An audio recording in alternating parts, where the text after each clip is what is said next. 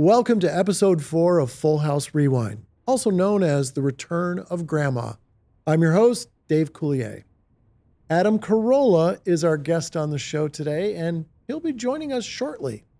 Today, we're going to be talking about episode number four, also known as The Return of Grandma.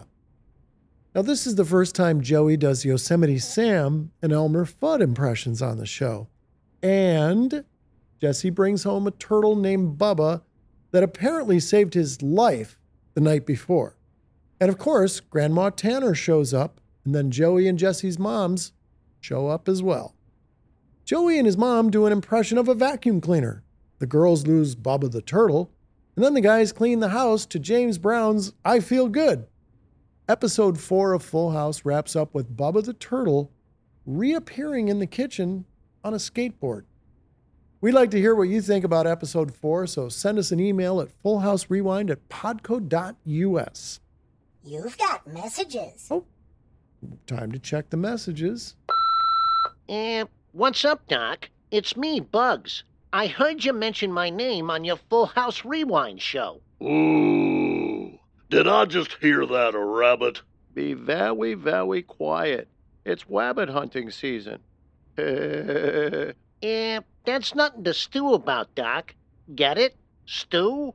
When I catch that rabbit, first I'm a gonna.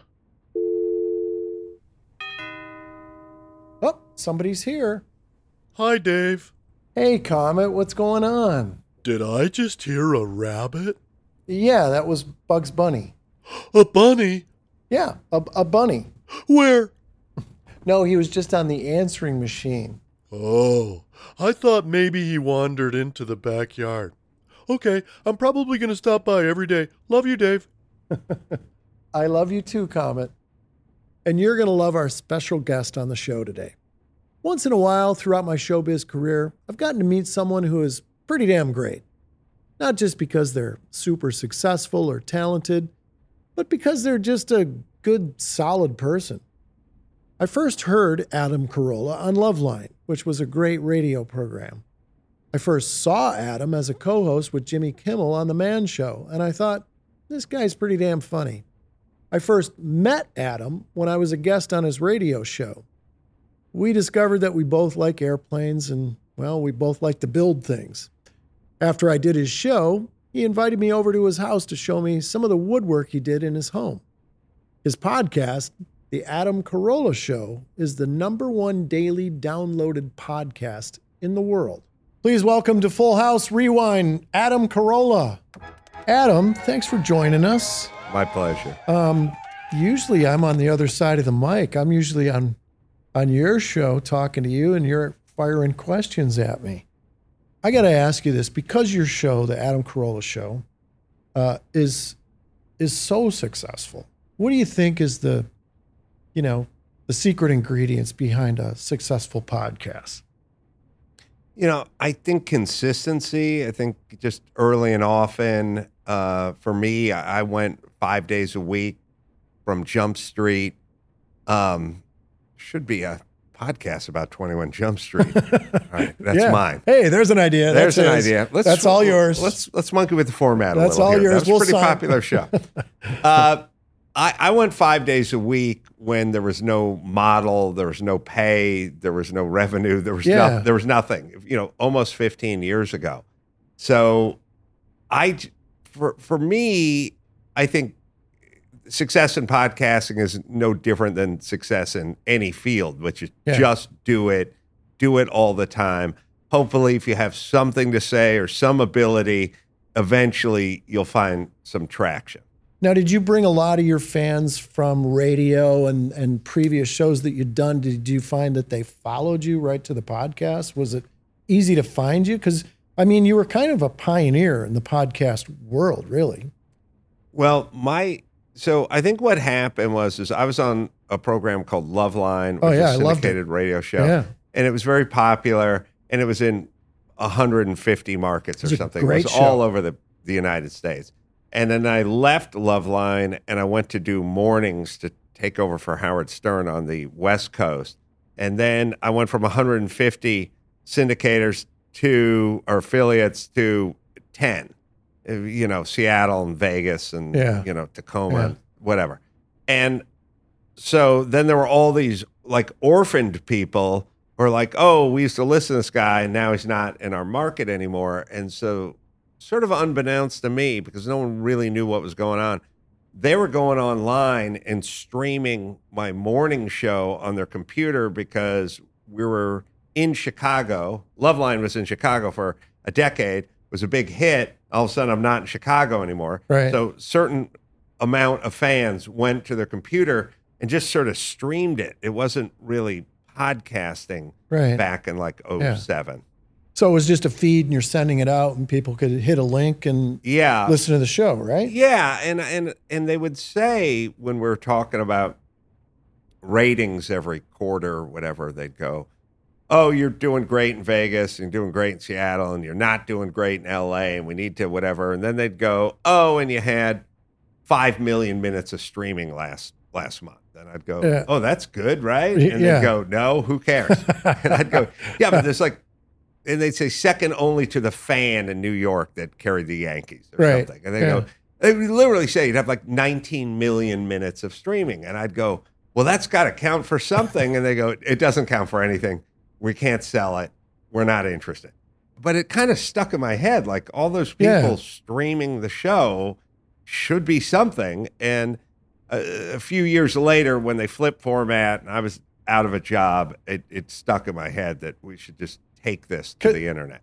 Well, yeah, which was smart because there was, but back then there was no subscription model. There were probably no sponsors. It was just kind of, I mean, it was you were, it was kind of a foray into where's this going, right? Like you didn't know back then, but now, I mean, Yeah, I mean, the, the the thing about I guess life is people get used to a model, and then that's the model, and they, they don't have much imagination. You know, they go, you know, you would say to our ex- except for you folks, oh yeah, right. you people are uh, really you're tons of imagination. Oh, you're like yeah. Dr. Seuss, this audience.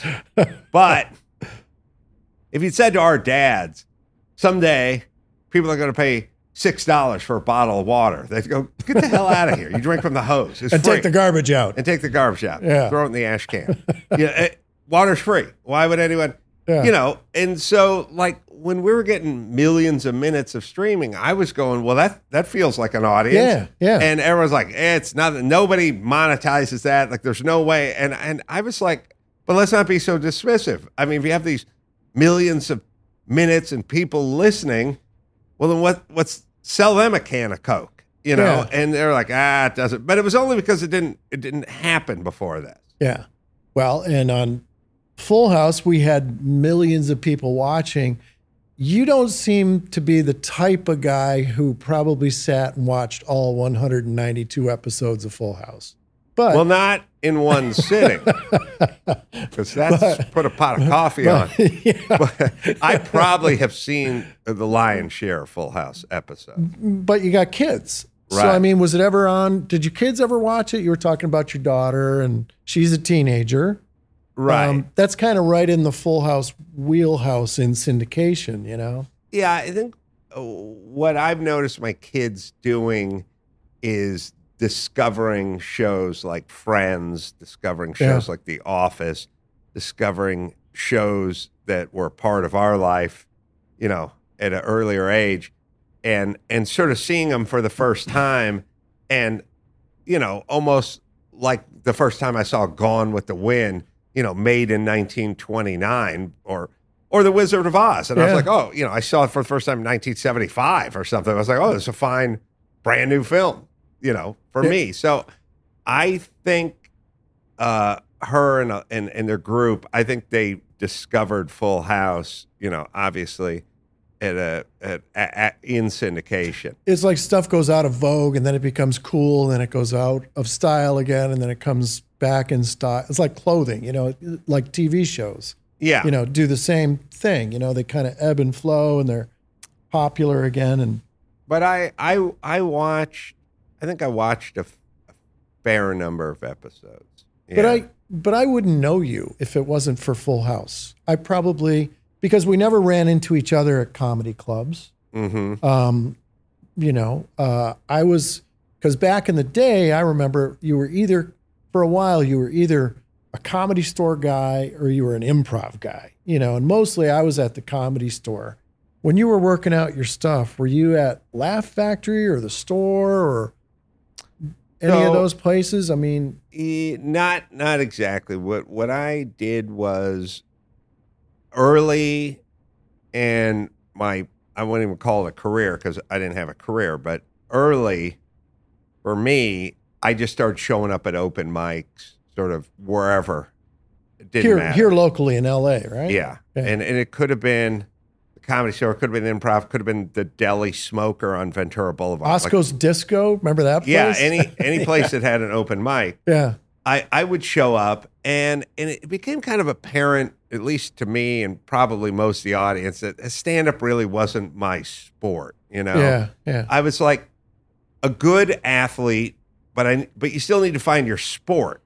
you, you know, and, and, and I think comedy's Yeah. kind of that way. And if, and Yeah. if Michael Jordan just played baseball, he'd probably be an okay baseball player, but he wouldn't be the goat. Right. You know, and Right. so I ended up drifting into the Groundlings and uh, later on formed the uh, Acme Comedy Improv Troupe. And, and I, Oh, you sta- you started Acme? yeah, or Oh, you one were of one of the first I was there the first day. Oh, along cool. With six other people. Yeah. you know, and um, so and I built the theater, the one that was in NoHo at least before they moved to the West Side. But I, I was like doing improv, um, doing a lot of group sketch and improv and like a little bit of Right, stand up. right. But I was kind of trying to find my sport Right. and I, I wanted to do radio. I was interested in radio. I, I didn't know how to do radio. I didn't know anybody in radio.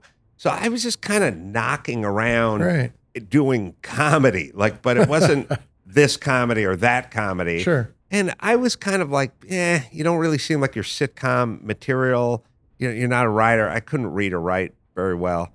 Um, and I really couldn't find a home. And so I just sort of trained for a long time.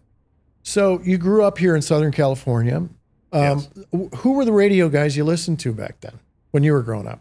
Like, who did you really gravitate? You thought they had a really interesting show. Who were the guys back then? There was uh, Frazer Smith. Oh, Frazer. Yeah, I know There- Frazer. I used to. I used to do funny characters on his show. Was he at KLOS? Yeah, he was out of Detroit Right. back in the yeah, day. Yeah.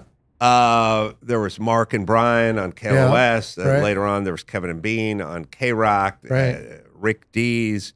Uh, the Baker Boys, I think, were on. I, I, I listened to everything. That was good radio. There was Yeah. good. There was good stuff. And then some of the AM guys. Was it Phil Hendrie?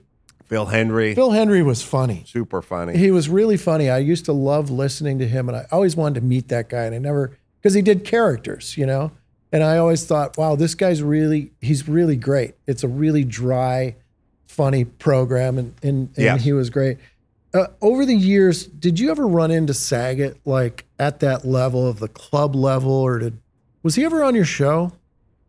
I mean, I, uh, you know, uh, everyone at some point cycled through Loveline Sure. w- when it was on MTV and when it was on KROQ out here. So I'm I'm sure Saget cycled through at I'm some sure. point. Yeah. I, I didn't get to know him well until a little bit later when he asked me to do the scleroderma charity and, Right. some, and I would do the charity and Yeah. and then he'd come on the podcast and we got to spend a little more time together. Stamos. You ever run into John? Did you ever? Uh, I don't know if I are we allowed to call him Blackie or You can that, call him uh, Blackie. okay. Yeah, on this show you can call him Blackie because we Um, reference General Hospital. It's it's uh, cool. It's all good. Yeah, I don't. I, first off, I, I hate saying I don't think I've ever interviewed that guy because then they would tell you I interviewed them Right, three times right.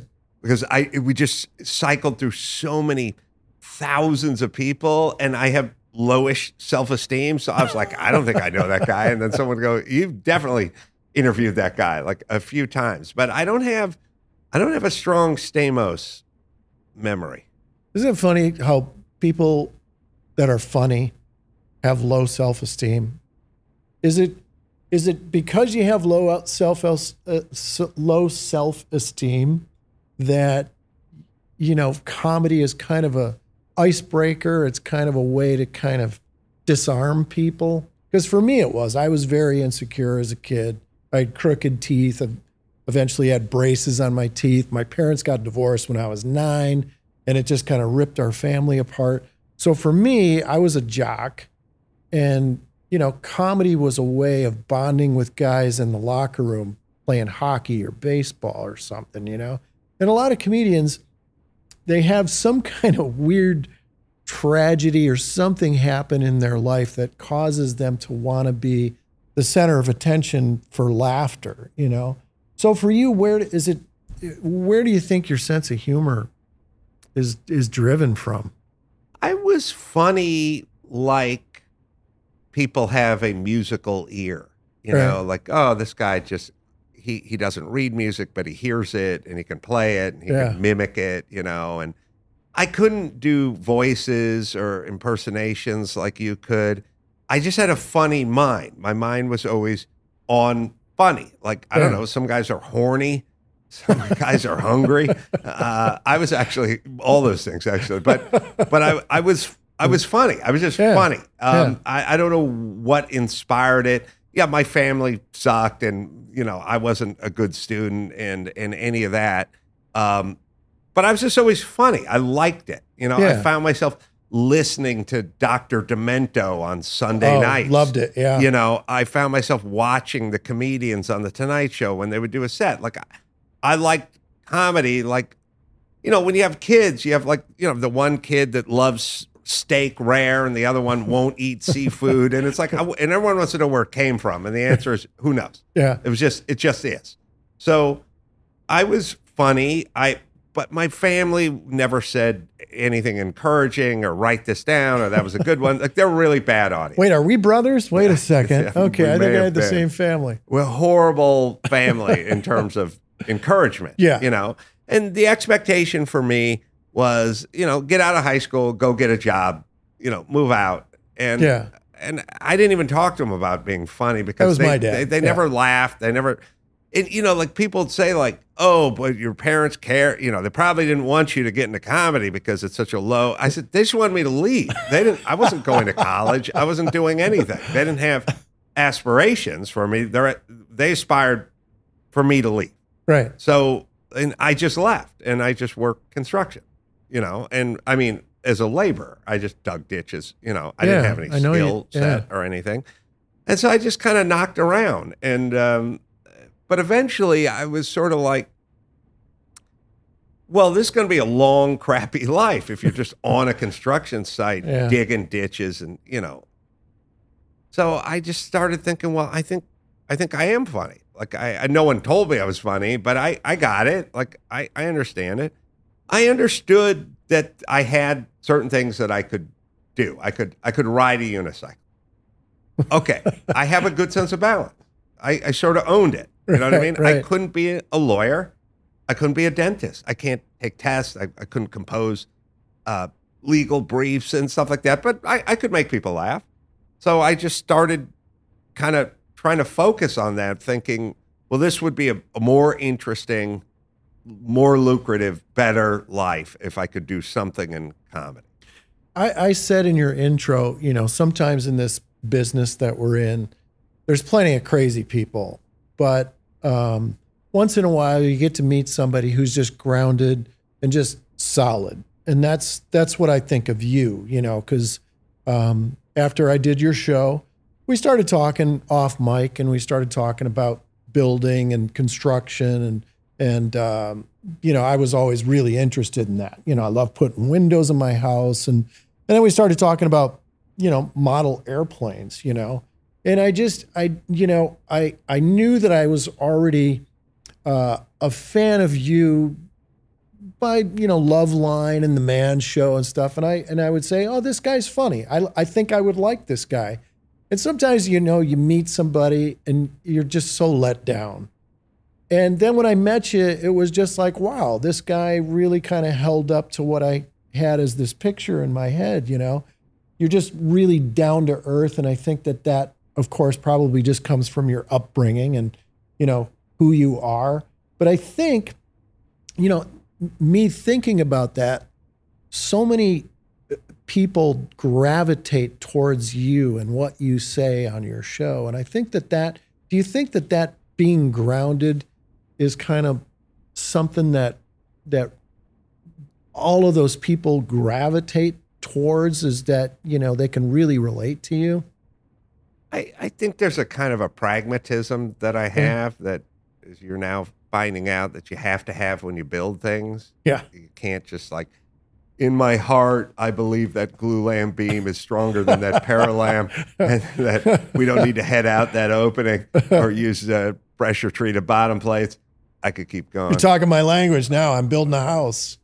Nailing schedule on shear wall. Oh, yeah. Using OSB, using the struck one half inch. I just put a little uh, 21 double A in the driveway after some one by three, and then uh, we're going to do a uh, tar and chip driveway. wow. Yeah, yeah. So for for me, I I I I was not only grounded by my family, sort of just sort of lackluster, poor, sort of disinterested, you know, environment, but then for a decade after that, after I left the house, I just was on construction sites getting yelled at by Vietnam vets who were strung out on painkillers, right? Yeah, hey, hey, what, what? Can you just move it?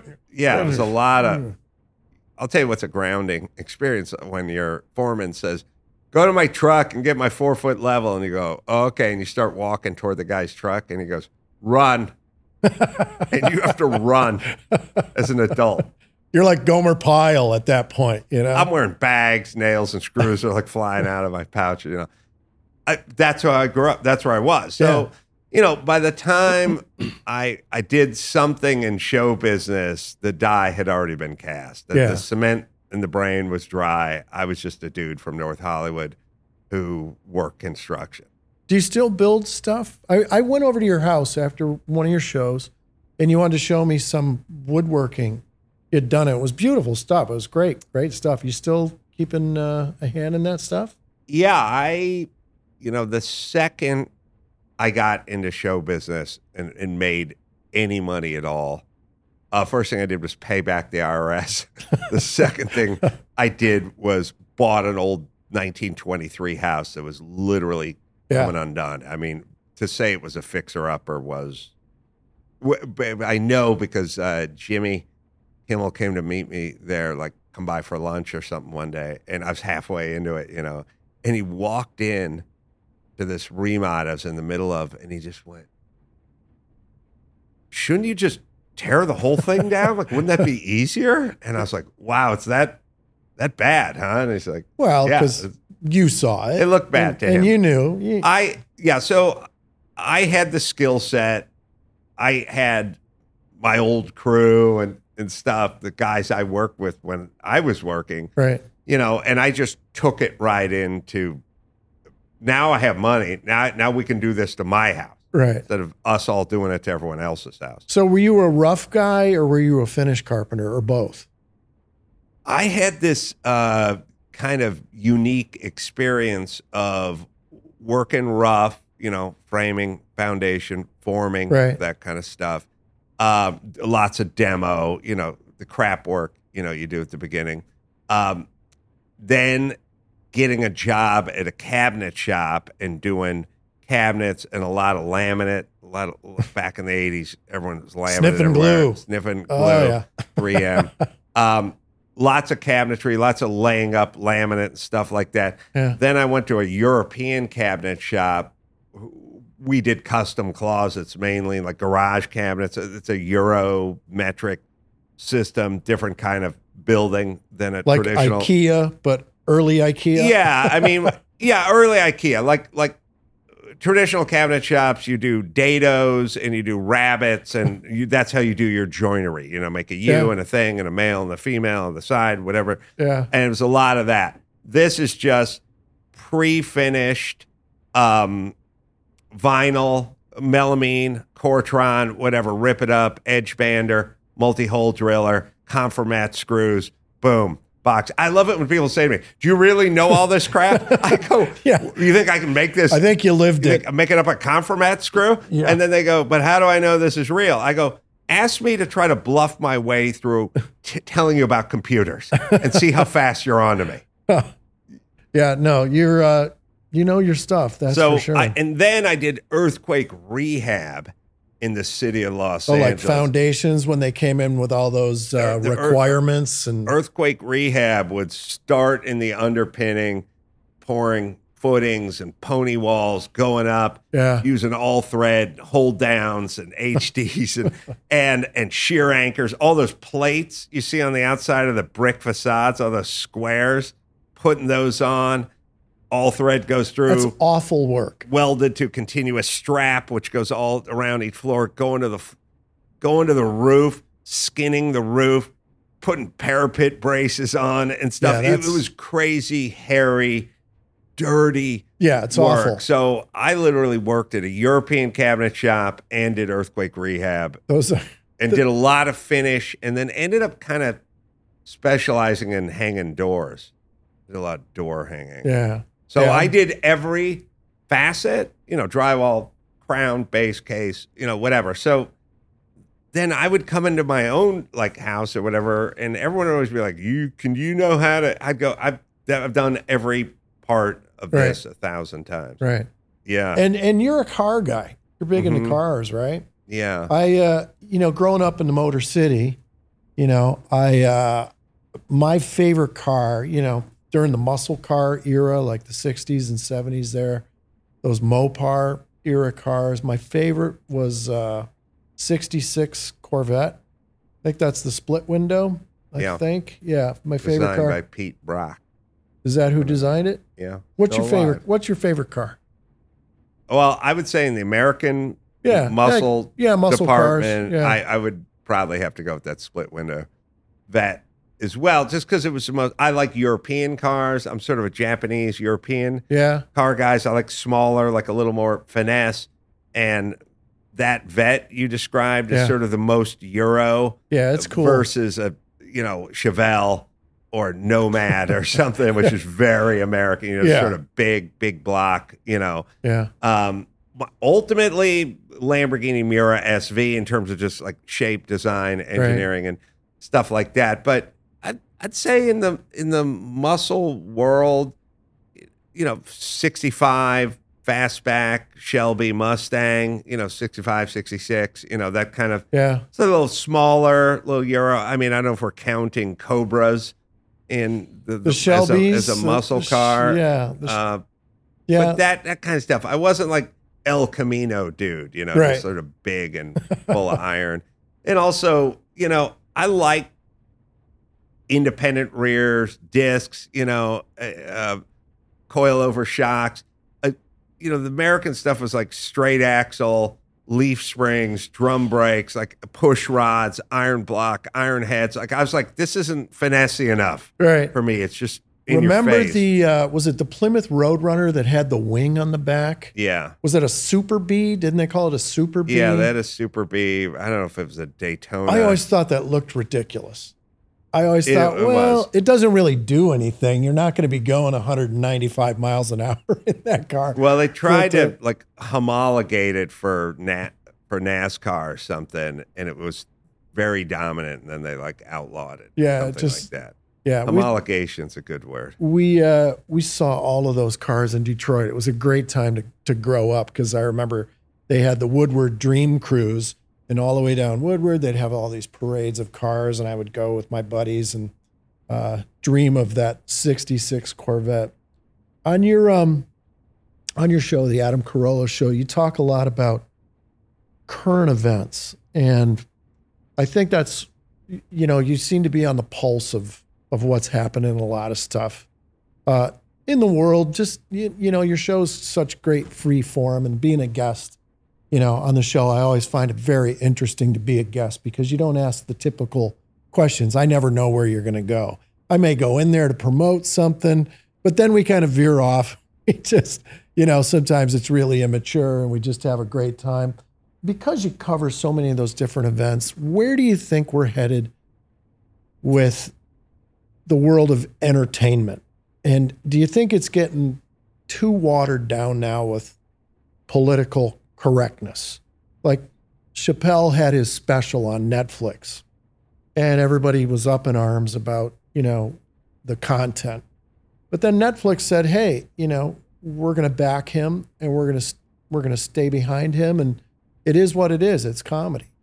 I mean, do you think it's because there's such cancel culture right now? Do you think it's getting watered down or do you think comics that the pendulum's going to swing back and comics are going to have a field day? Well, I, I think everything sort of begats something else. Like you were talking about fashion, you know. Well, right before there was bell bottoms, there was peg leg jeans. You know, Yeah. when you take a look and trousers, you take a look at Yeah. anyone from the '60s. Yeah. You know, boom, straight, and then we went to a bell bottom. Yeah. Now, a bell bottom serves no purpose. It's just one more thing to get caught in a bike chain, right? Like, or to or to step or to track, you know, cat piss into the house, you know, at, when you've been walking at night or whatever. A bell bottom is a useless piece of article of clothing or design of clothing, But it came back. but it came back, and it. But it but also exists because your dad wore the straight peg legged ones, and we Right. went. I'm doing the opposite. What is the opposite of peg leg? Big flared bottoms, right? Yeah. So as a culture, you know, I always kind of think of it like, you know, we went from musically, you know, Crosby, Stills, and Nash, and all these kind of anthems about Vietnam and stuff like that, right into Donna Summers and and, and the Village People. You, you know what I mean? Like Yeah, that's what yeah. we did. We went enough of this, Yeah. and we got done the Village People. Went right into punk rock Right. which is the opposite of Donna Summer and the Village People and, and disco, right? Right. And then and, and then punk rock gave way to hair bands, which is the opposite of punk rock, right? Right. So that's it. You know, as a society, we just So that's the pendulum swinging. yeah, we just go we go the other direction. So it's like they talk about political correctness or cancel culture or whatever, and then that goes on for a while. And then at some point, the comedians who are always the ones who are going against everything right. at some point go, what's the opposite of cancel culture? And then they they do that. Yeah. So that that we're we're in the phase right now where we've probably hit our saturation point with cancel culture, and we're now swinging the other direction. We're heading toward the bell bottom. Yeah. And I think I feel that as well. Do you think it's handcuffed you with what you're able to say on your show? I no. Do you I- ever do you ever censor yourself because of that? I think there's certain w- words and phrases and things that we people used to say. You know, uh, you know, I don't know, Indian giver. Right. When I was a kid, people said it Right, a lot. You right. know what I mean? Yeah. I was accused of that many times as a, as a lad. But that and, was and then the things where you kind of go, well, that doesn't sound very complimentary or something, or maybe Right. paddy wagon or something, Right. you know, which has its origins and Right. a, uh, a, a, a, a, a, a racial thing. So I think there are things where you you kind of evolve yeah. and you kind of go, oh yeah, that that's not the origins are a little dismissive or insulting or something, and you didn't really know what it meant, but it's probably not a good idea. And I think as a as a human and as a comedian, as a anything, you should try to kind of evolve your thinking. Like you know, if you would have got hold of any American in the 50s and said gay marriage, you know, they'd go, What? No, Yeah. you can't do that. Right. It's insane. but you they know? were having a gay old time. They were having a gay old, old time. time. Wilma. but I and I think we'd all like to be the person who goes, yeah, there's this thing that I thought was weird and strange, or I was against it, or whatever it is, Yeah. and now I'm I'm for it, and it's different, and I've, I've evolved. because we've turned into our dads. Right? You eventually turn into your dad, and then you turn and ask someone to pull your finger. Yeah. I wish my dad did a little more finger. pulling. Yeah, my dad would say, "Pull my entire arm right now. You're not going to believe what's coming out of me." really. and then he would shoot himself across the room in a Barcalounger from from the force. So so so today you could produce a show like Full House, no problem, because we were socially and politically correct, and one of the first shows that was actually very inclusive. Um, and we talked with a lot of subject matter back then in the late '80s, early '90s um, that wasn't being discussed, especially on a family sitcom. Uh, probably couldn't produce a show like The Man Show right now, could you? Well, it's funny. Everyone always says to me, "Could you do the man show today?" And I go, "I could." I'm not sure if Jimmy can. he has a career. um, I, Because you know, you, I- could do the man show, but you wouldn't be able to do it in is in a mainstream venue on a major network, you know, cable network, and and that that kind of stuff. I don't, I don't think so. But if someone wanted to sort of do it on their own, they could. I don't know that you would find a home for it. I guess that would be the answer. So, and that's really what you're saying. Yeah, I don't. Well, it's yeah, and it's you know, it's different eras too. Like we grew up in the you know the era of Pryor and Carlin, um, Don Rickles. You know, um, where if they had an insult in their material, there was a purpose behind it. Richard Pryor's was because he was, you know, it was a cathartic process for him to get rid of the pain that existed in his childhood and in in his life. George Carlin, you know, social commentary talking about he would say the things that we were all thinking, just like every comic. We're all thinking it, but the comic will go up and and and say it, you know. I I don't know that there could ever be another Don Rickles. Cause did you ever see a Rickles show? Did you ever go and see him live? no, I he was great. I couldn't see anybody live because I didn't have any money ever. I wish I would have known you then. I went and go, saw him.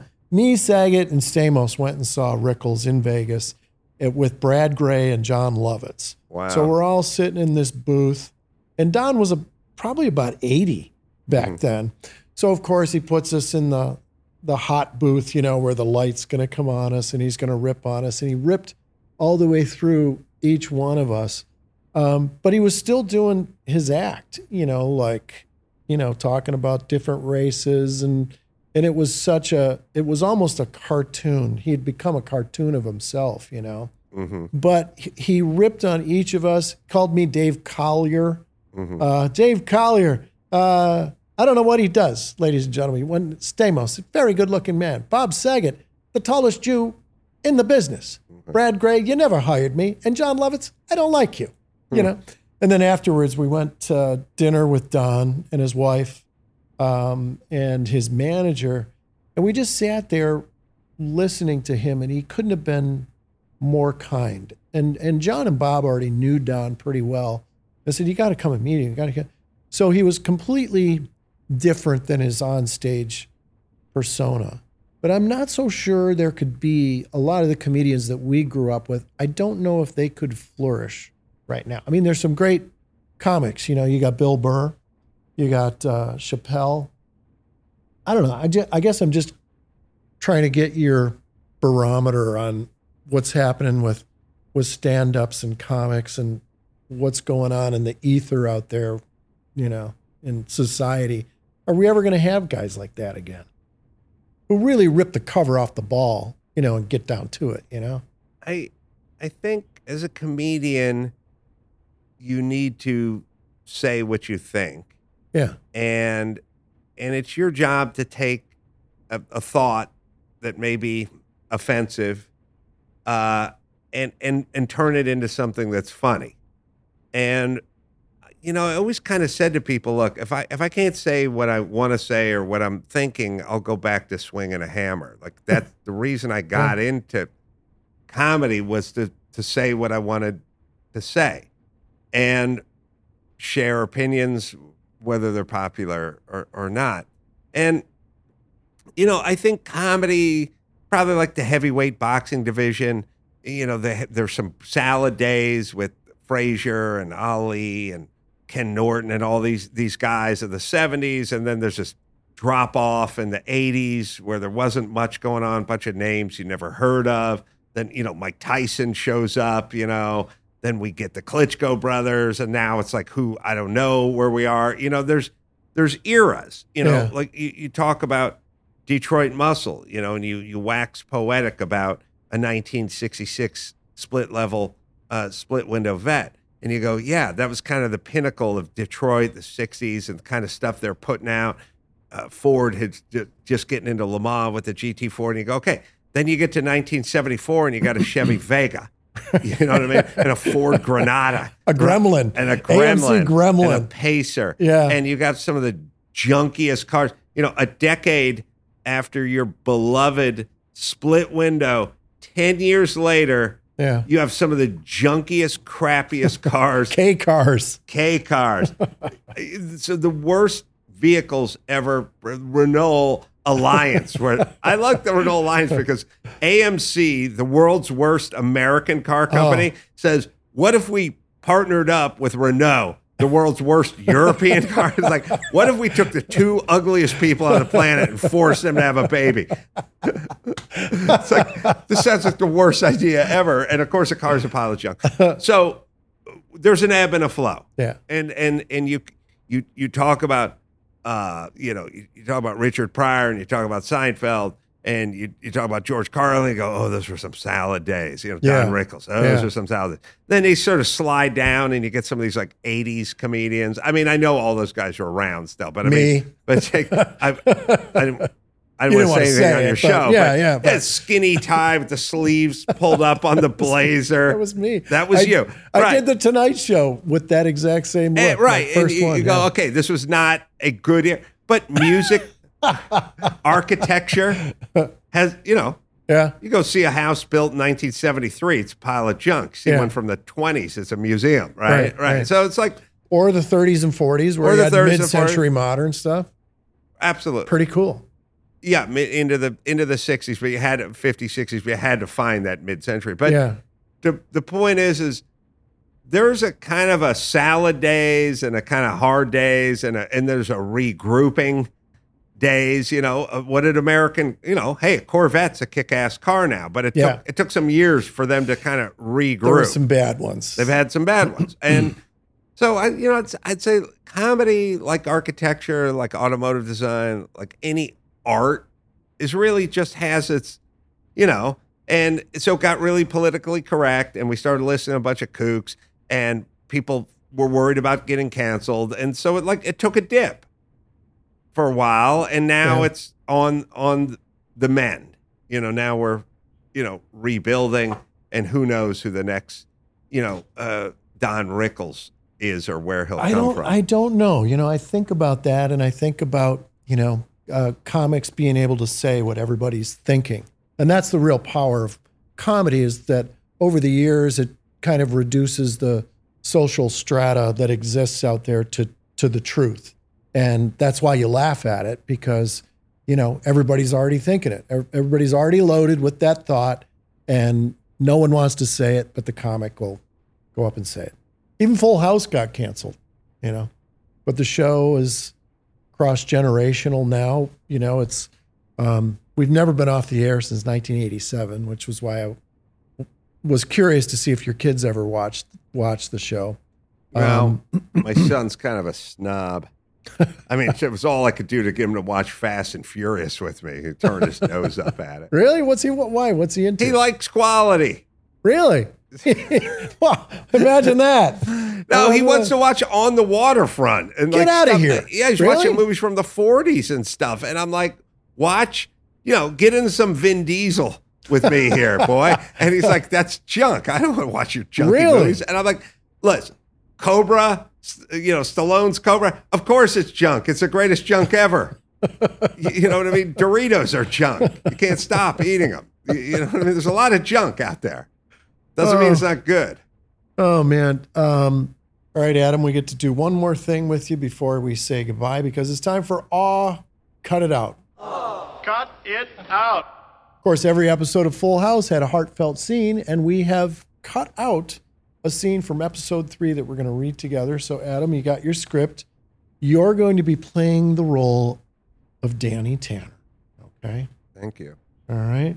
You ready? Uh, set the table here. Okay. It's it's the heart wrenching, tear jerking scene from episode four. Yeah, I'm I'm off Uh, book. You're off book already? Are you? Okay. All right. Yeah, I, I memorized it That's before a, I came in. That's a, you got the job. You are hired. I had my right. assistant read with me all last night. I dressed up like Danny. We did a full house living room recreation. Oh, I, I hope this takes place in the living room because it was is- a really expensive Oh man, that is recreation. that is that is show dedication. I'll, I'll hold right it just for balance, All right, but just I, I don't do that. It. Whatever you're I'm off. comfortable. I'm off. But now, so where are we? We in the kitchen? We are. Uh, do we know where we're at? Producer Dylan. Adam's a method actor. We got to let him know exactly, precisely what's going on here. What the This isn't the episode where they drove the Mustang through the kitchen, is it? no? And that was a that was like an Olds '88 or something. Oh, it was an Olds. Because I directed a Fuller House episode where we recreated that, Oh, right. and they had to find that car, same kind of car, and paint it that awful cranberry it was like red. red, color. Yeah. yeah, yeah. And so we had to crash it through the kitchen again. All right. I don't need to know where I am. He doesn't need to know. point, This is a 'cause, you know, guy- here's the thing. It's like I need to know where I am, but You're at in some a chair. point I think You're I gotta a pee, chair. so I don't need to know where I am. You could pee in that chair. Oh, I did. Did you? Yeah. All right, a lot or a little? Like, like. Uh, I flipped the cushion over. Okay. Uh, all That's- Shall I start? That'd be a great country tune. You Uh, can called only Flip flip, the the, cu- flip the cushion cushion. one time in life. Um, now I'm talking to Stephanie here. Who am I? Talking Yeah, to? I'm gonna be. You're just Danny. I'm all the other characters. All right. All right. So here we go. All right. You ready? Ready and action. We'll be right with you. We're having a little family problem here. We'll look for Bubba for the rest of our lives. That's all right. Bubba's work here was done. I'm sure he's out in the world saving other lives. You mean we're really not mad at us? No, you didn't think we would get mad over a stinky turtle. Hey, if you had four armpits and you were an inch off the ground, how would you smell? Girls, girls, I know you feel bad, but that's because you love your Uncle Jesse and you feel like you let him down. I know that losing Bubba was an accident. You've got to understand we're right behind you no matter what you do. And if you ever have a problem, we'll be there for you. That's right. And if you ever have a problem, we know you guys are going to be there for us, right? All right. Come here, you little munchkins. Give us a hug. They hug Jesse and Joey. Next. I, I'm, not, I'm unclear on the next. Like I wasn't. He wants the next hug. I wants the next. He hug. wants the I- next I probably could have. Always. I could have done better with that that. just one. brought a tear to my eye. Thank you, Adam Carolla, ladies and gentlemen. Well, did I get the part Uh, or you not? got the you got the part, and you can keep the chair. Flip that cushion. It was really great having Adam Carolla here for episode four of Full House Rewind. Here's a bit of trivia about Full House episode four. It's the first time that we get to see all three of Jesse, Joey, and Danny's moms together. It's also the first time that we hear a James Brown tune on the show. And it's the first and only time that Bubba the Turtle would make an appearance. We close every episode of Full House Rewind by giving all of you who need it a hug. So here it is, your Full House hug. Bring it in. There you go. All right. That's our show. We'd like to thank Adam Carolla for stopping by and thank you for listening and watching. You are the heart and soul of Full House Rewind. Now go out there and share the love. So long.